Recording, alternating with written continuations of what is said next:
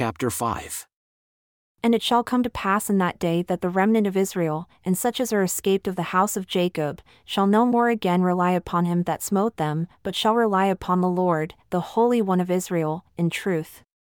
The remnant shall return, yea, even the remnant of Jacob, unto the mighty God. For though your people Israel be as the sand of the sea, yet a remnant of them shall return. The consumption decreed shall overflow with righteousness, for the Lord God of hosts shall make a consumption, even determined, in all the land. Therefore, thus says the Lord God of hosts, O my people that dwell in Zion, be not afraid of the Assyrian, he shall smite you with a rod, and shall lift up his staff against you, after the manner of Egypt, for yet a very little while and the indignation shall cease, and my anger, in their destruction. And the Lord of hosts shall stir up a scourge for him, according to the slaughter of Midian at the rock of Oreb, and as his rod was upon the sea, so shall he lift it up after the manner of Egypt. And it shall come to pass in that day, that his burden shall be taken away from off your shoulder, and his yoke from off your neck, and the yoke shall be destroyed because of the anointing. He has come to Aiath, he has passed to Migron, at Michmash, he has laid up his things. They have gone over the passage, they have taken up their lodging at Geba. Ramoth is afraid, Gibeah of Saul is fled. Lift up your voice, O daughter of Gallim, cause it to be heard unto Laish, O poor Anathoth.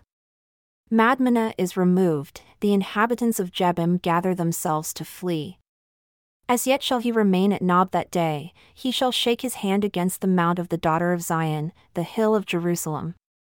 Behold, the Lord, the Lord of hosts shall lop the bough with terror, and the high ones of stature shall be hewn down, and the haughty shall be humbled.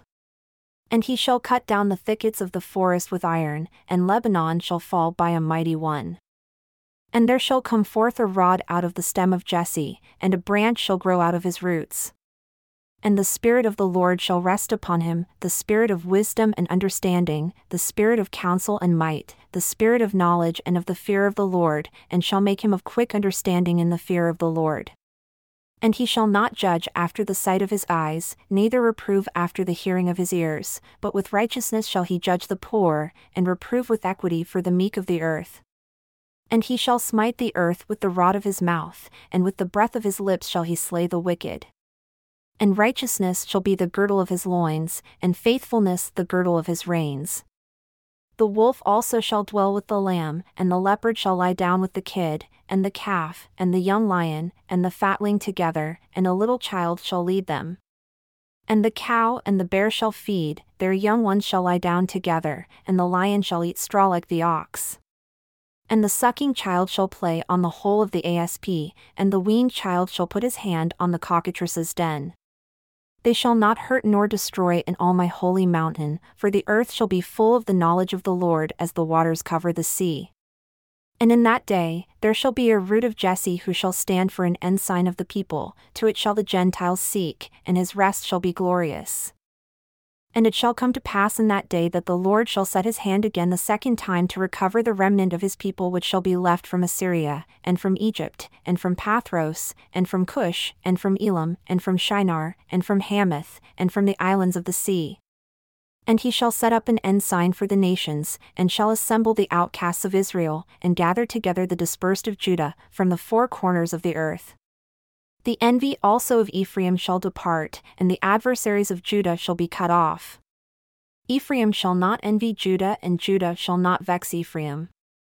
But they shall fly upon the shoulders of the Philistines toward the west, they shall spoil them of the east together, they shall lay their hand upon Edom and Moab, and the children of Ammon shall obey them.